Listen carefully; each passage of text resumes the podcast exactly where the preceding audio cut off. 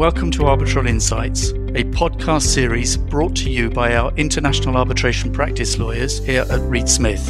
I'm Peter Rosher, Global Head of Reed Smith's International Arbitration Practice. I hope you enjoy the industry commentary, insights, and anecdotes we share with you in the course of this series, wherever in the world you are. If you have any questions about any of the topics discussed, please do contact our speakers. Welcome to our Greener Arbitrations podcast mini series, platform where Reed Smith's international arbitration lawyers will be exploring the legal and technical issues involved in reducing the environmental footprint of arbitrations. I am Alison Eslick, an international arbitration lawyer at Reed Smith's Dubai office. And I am Vanessa Thieffry, an international arbitration lawyer at Reed Smith's Paris office. In these episodes, we will hear from leading arbitration practitioners and external speakers and discuss insights, news, and trends relevant to greening arbitration and the challenges that are entailed. We hope you enjoy this episode. Welcome back to another exciting episode of Reed Smith's Arbitral Insights. I am Vanessa Thieffry, and together with Alison Eslick, we are delighted to host the sixth and final episode of our Greener Arbitrations miniseries, in which lawyers of Reed Smith debate how to reduce the environmental footprint of arbitrations. In 2022, Reed Smith launched an initiative to reduce the environmental footprint of our arbitrations we quickly identified the need to raise awareness both internally and externally, and organizing a podcast miniseries on greener arbitrations appeared as an obvious tool to do that. In the five first episodes, we addressed arbitration agreements and whether they should include sustainability measures, the campaign for greener arbitrations model procedural order and whether it was unavoidable, the topic of hard copy submissions, in which we wondered if they were a thing of the past, witness and expert preparation, and whether video conferencing can match in person meetings and in person hearings, and whether they are still worthwhile. If you haven't listened to them yet, they are available on Reed Smith's podcast channel, Arbitral Insights. Thank you, Vanessa. Now, in this episode, we focus on the entire points of going to arbitration, and that is, of course, obtaining an enforceable award. So, recently, we see more and more institutions notifying awards by email and arbitrators signing awards electronically. Now, this may well be greener, but when it comes to something as important as the final award, is green always better? So, that is the question that our debaters will tackle today. I do have a short disclaimer, as we always do with these debates. Our debaters have been assigned the positions that they are advocating, and this is so they can fully advocate for or against the proposition. The debaters are, of course, role playing, and none of the views expressed during the debates should be attributed to Reed Smith, the debaters themselves, or, of course, any of our clients. So, joining us today for this challenging topic are Reed Smith partners Michelle Nelson and Clement Fouchard, who will present their primary positions, and then each will have a chance for rebuttal. Thanks, Alison. Let's see what our first speaker has to say. Clément Fouchard is up. Clément is a partner in Reed Smith's Paris office in the Energy and Natural Resources Group, focusing on international commercial and investment arbitration. He has over 16 years' experience advising on major litigation and arbitration proceedings, in particular in complex disputes in construction, energy and infrastructure, mining, defense, and distribution sectors, as well as considerable experience with joint ventures and post acquisition disputes. In addition to acting as counsel, Clément acts as an arbitrator in domestic and international arbitration. Clément, the floor is yours. Thank you, Vanessa and Alison. I'm very happy to be with you today and to argue in favor of green arbitration, electronic signature, and notification of awards. Is green always better? So, yes, green, that is the use of electronic signature and electronic notification of awards, is always better, and I will explain why. First, a definition. An electronic award or e-award is an, an arbitral award that is signed digitally by the arbitral tribunal and emailed to the parties directly, or if an institution is involved, for transmission to the parties by the institution. First, I will start by saying that the appeal and desirability of electronic awards cannot be denied. in a survey published last year in the Journal of International Arbitration, questions were asked to leading arbitration institutions regarding the use of and practice of electronic awards. The participants overwhelmingly agreed that electronic awards are faster, 95% of uh, the response, cheaper, 85%, and better for the environment, 80%. So let's look at those three criteria. First of all, speed. While it is true that in some jurisdictions it may take time to obtain a digital signature for the first time, it cannot be denied that an award can be signed by the three arbitrators and sent to the parties by email in a matter of minutes. The same cannot obviously be said for hard copies awards that need to be printed out, circulated among tribunal members for signature, and hard copy original notified by courier service.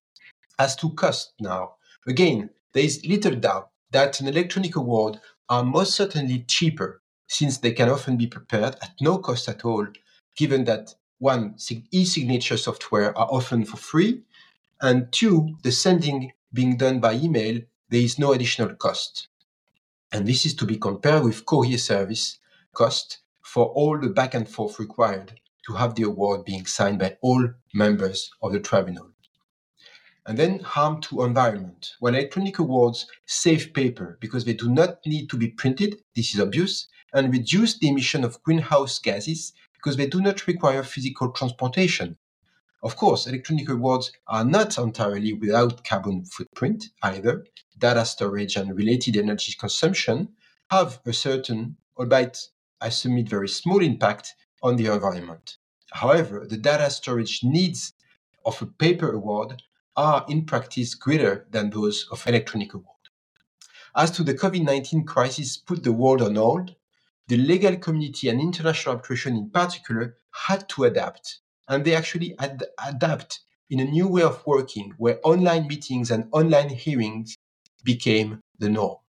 So, looking at e signature of arbitral awards, there is clearly a growing trend amongst the major arbitration legal system the vast majority of arbitration laws and institutional rules require the award to be in writing and to be signed.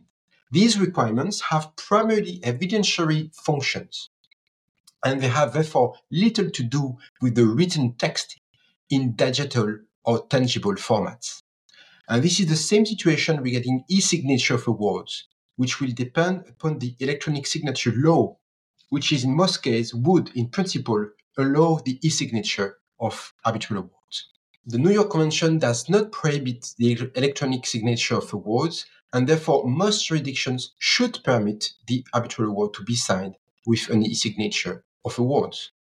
The issue of e-signature should be assessed, therefore, as the applicable at the applicable law level. In this respect, we note that there is a growing number of jurisdictions allowing the signature of arbitral awards electronically. Looking first at France, Article 1366 of the French Civil Code provides that an electronic document has the same evidential value as a paper document, provided that the person from whom it originates can be duly identified and that it is drawn up and stored in conditions that guarantee its integrity. So, as we can see, the focus is made on the originality and the integrity of the electronic documents. Once this requirement is satisfied, French law grants the electronic document the same evidential value than a paper document. The legal framework uh, dealing with the authentication of e-signatories has been based in France on the requirements of the EU regulation, which deals with electronic identification and trust services for electronic transactions in the internal market. So we have actually a legal framework in place. And I could continue with the United States with the Uniform Act of 2000, which requires that an award must be signed or otherwise authenticated by an arbitrator. An arbitrator can therefore sign an award with an electronic signature. In the UK, the draft reform of the English Arbitration Act explicitly unfazed that there, were, there was no need for an explicit reference to electronic signature and notification of awards as these are already authorized. And I can continue on and on. As to e-notification, the arbitral award uh, is also on the rise. Taking again the example of France, Article 1519, paragraph 3 of the French Code of Civil Procedure states that notification of international arbitral awards shall be made by service, meaning by bailiff, unless the parties agree otherwise. This means that the parties can agree to another mean of notification, such as, in the context of ICC arbitration, the electronic notification of awards by ICC Secretariat. So, in conclusion, I submit that those solutions e-notification and, e-signature uh, of awards are more and more used and should be the preferred way in the in international arbitration practice. Thank you very much, Clement. Some excellent points made there. And I do remember printing those thousands of pages back in the day. So let's see what our second speaker, Michelle Nelson, has to reply. Michelle Nelson is a partner in Reed Smith's Dubai office. She sits in our Global Energy and Natural Resources Group. Michelle is a specialist arbitration lawyer with 27 years of experience advising a variety of clients on oil and gas and construction disputes. She is a qualified solicitor advocate. She sits as arbitrator on regional disputes and also has rights of audience before the DIFC courts. And I do have to mention that she is the only female in the Legal 500 Hall of Fame for construction and has been ranked in the 2024 edition of Who's Who, Le- Who's Who Legal for the arbitration category. So, Michelle, take it away. Thank you very much, everyone. I'm delighted to participate in this Greener Arbitration podcast series, and particularly on the topic of e signatures and e notifications of arbitral awards. I've been tasked today with arguing against the proposition that my colleague Clement put forward, and specifically why, in the case of e signatures and e awards, a greener approach is not always best. So my colleague Clement made some interesting points that but there are fundamental reasons why parties should cautiously approach e-signatures and e-notifications of awards even if they are better for the environment. A point which uh, certainly from my side is is itself debatable but there's specifically three points against the proposition that i'm going to be considering in some detail. First the end goal of any claimant in arbitration is to have an enforceable award and i think clement agrees with that proposition Whilst e signatures and e notifications of awards may well be a greener option, they will not necessarily be valid and enforceable in every jurisdiction. And this requires cautious case by case approach. If the award is unenforceable, then greener clearly is not better. Secondly, parties and tribunals who accept e signatures and e notification of awards open themselves up to a host of potential cybersecurity and data integrity risks.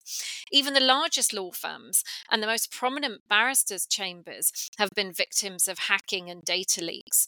And as the world becomes increasingly more reliant on digital technology, these risks are expected to increase. This is the downside or perhaps I should say the dark side of opting for e signatures and e notification of awards. Thirdly, I have to question whether my opponent's claims that e awards are demonstrably better for the environment at all. I suggest that in practice, the positive environmental impact of signing an award with an e signature or notifying an award by email has perhaps been grossly exaggerated by my opponent. Whilst one could argue that every little bit counts, there are several other areas of arbitration, and we've we've we've heard about those in terms of the printing of bundles and, and thousands of pages of submissions and issues of virtual hearing, e bundles, and, and the like, which certainly I would suggest should be prioritized. So, taking down each of these points, Firstly, the issue of enforcement. Now, arbitration, in contrast to other ADR mechanisms, has the advantage of a binding decision at the end, making it a viable and well established alternative to traditional litigation. Any doubts about enforceability of an award puts at risk the whole purpose of the arbitration itself. The use of e awards and e signatures is particularly risky in the context of international arbitration.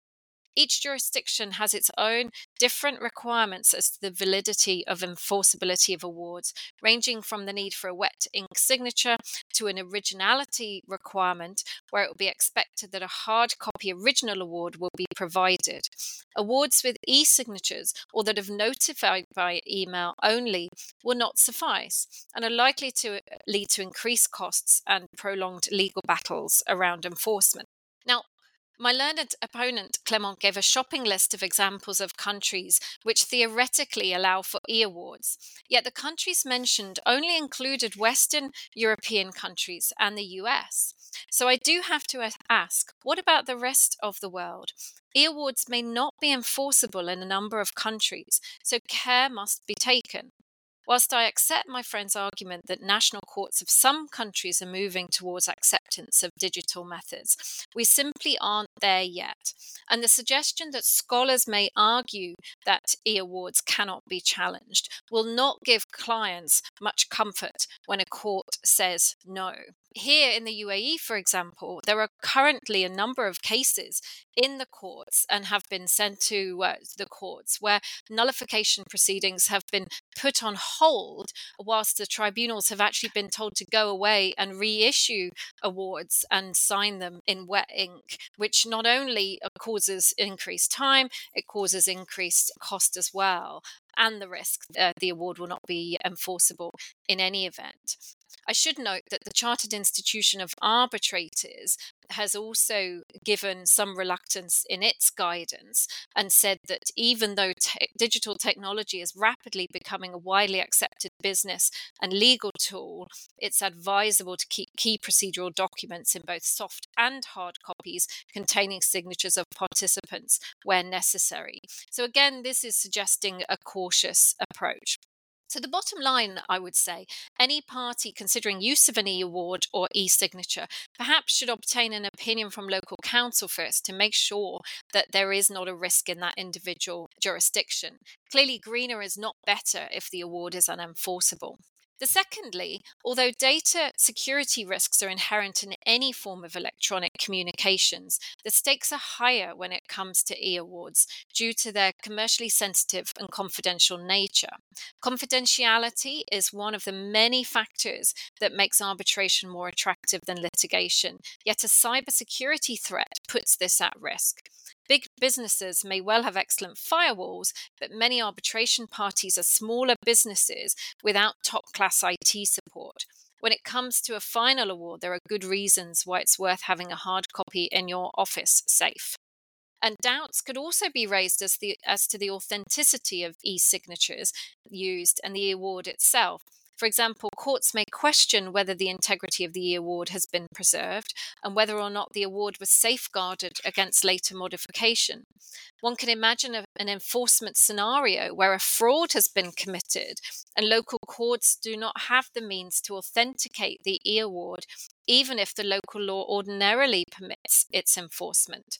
Now, I accept my learned friend's point that some jurisdictions, including the EU and specific EU countries like France, have taken regulatory steps towards developing a framework to protect against forgery and other mischief involving e signatures. But again, this does not include the majority of the world's countries and, in fact, underscores the very real risks that e signatures present. And statistically, I think it's uh, right to say that much of the world users of arbitration is not is not necessarily in the EU. As for e notifications, email does not provide the same level of certainty as a courier delivered and signed for paper award. A standard email will not inform the sender as to whether or not the recipient had received it. The email might be shown as sent, however, there's no certainty as to whether it has in fact been delivered. And given the sheer volume of email traffic, one could even imagine a scenario where a party misses that all important email. And if the award needs to be annulled, time will be ticking to file those proceedings with irreversible consequences if a time bar is missed. So, lastly, even if one were to disregard all of the things that I've said so far, we need to consider whether or not e awards make a significant difference for sustainability. My friend was keen to point out the benefits of online hearings, general correspondence, and so forth. But this debate is focused on e signatures and e awards. Now, I accept that it is not ideal to fly several copies of an arbitration award around the world to be signed by three arbitrators and then delivered to the parties. Yet, in the grand scheme of an arbitration carbon footprint, it is a relatively small package being carried on a large airplane that was making the trip anyway. While arbitrations do have a significant carbon footprint, a study show that energy use, uh, use in powering law firm offices and air travel for in person hearings are the top two biggest causes of CO2 emissions in arbitrations. Apparently, 92.7% of carbon emissions for hearings come from flights alone. Thus, if we really want to make arbitrations greener, our priority should be on those areas instead.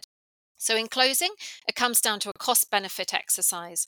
Parties should ask themselves whether the benefit of a small reduction in paper waste and CO2 emissions is worth the risk of an unenforceable award. Indeed, a recent uh, Queen Mary International Arbitration Survey confirmed that participants are generally not overly enthusiastic about receiving an E award. Only 14% stated that they wanted awards to be signed electronically.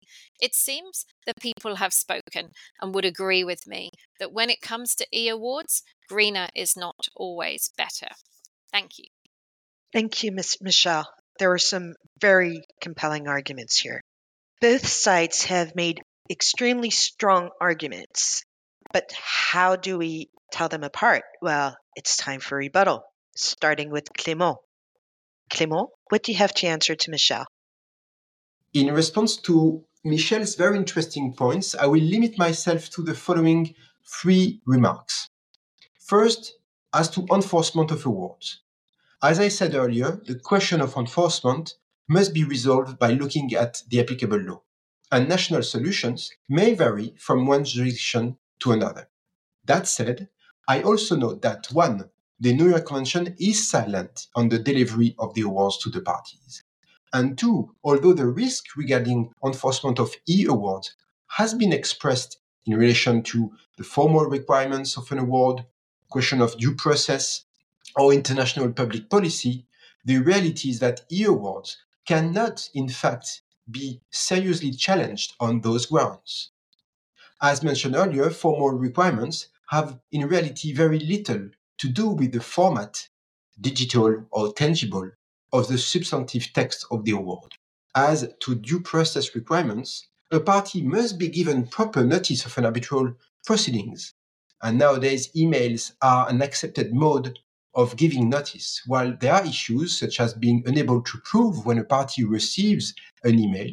Email software have made it simpler for a sender to be notified if the receiver of the email opens a particular email by creating provisions of read receipts.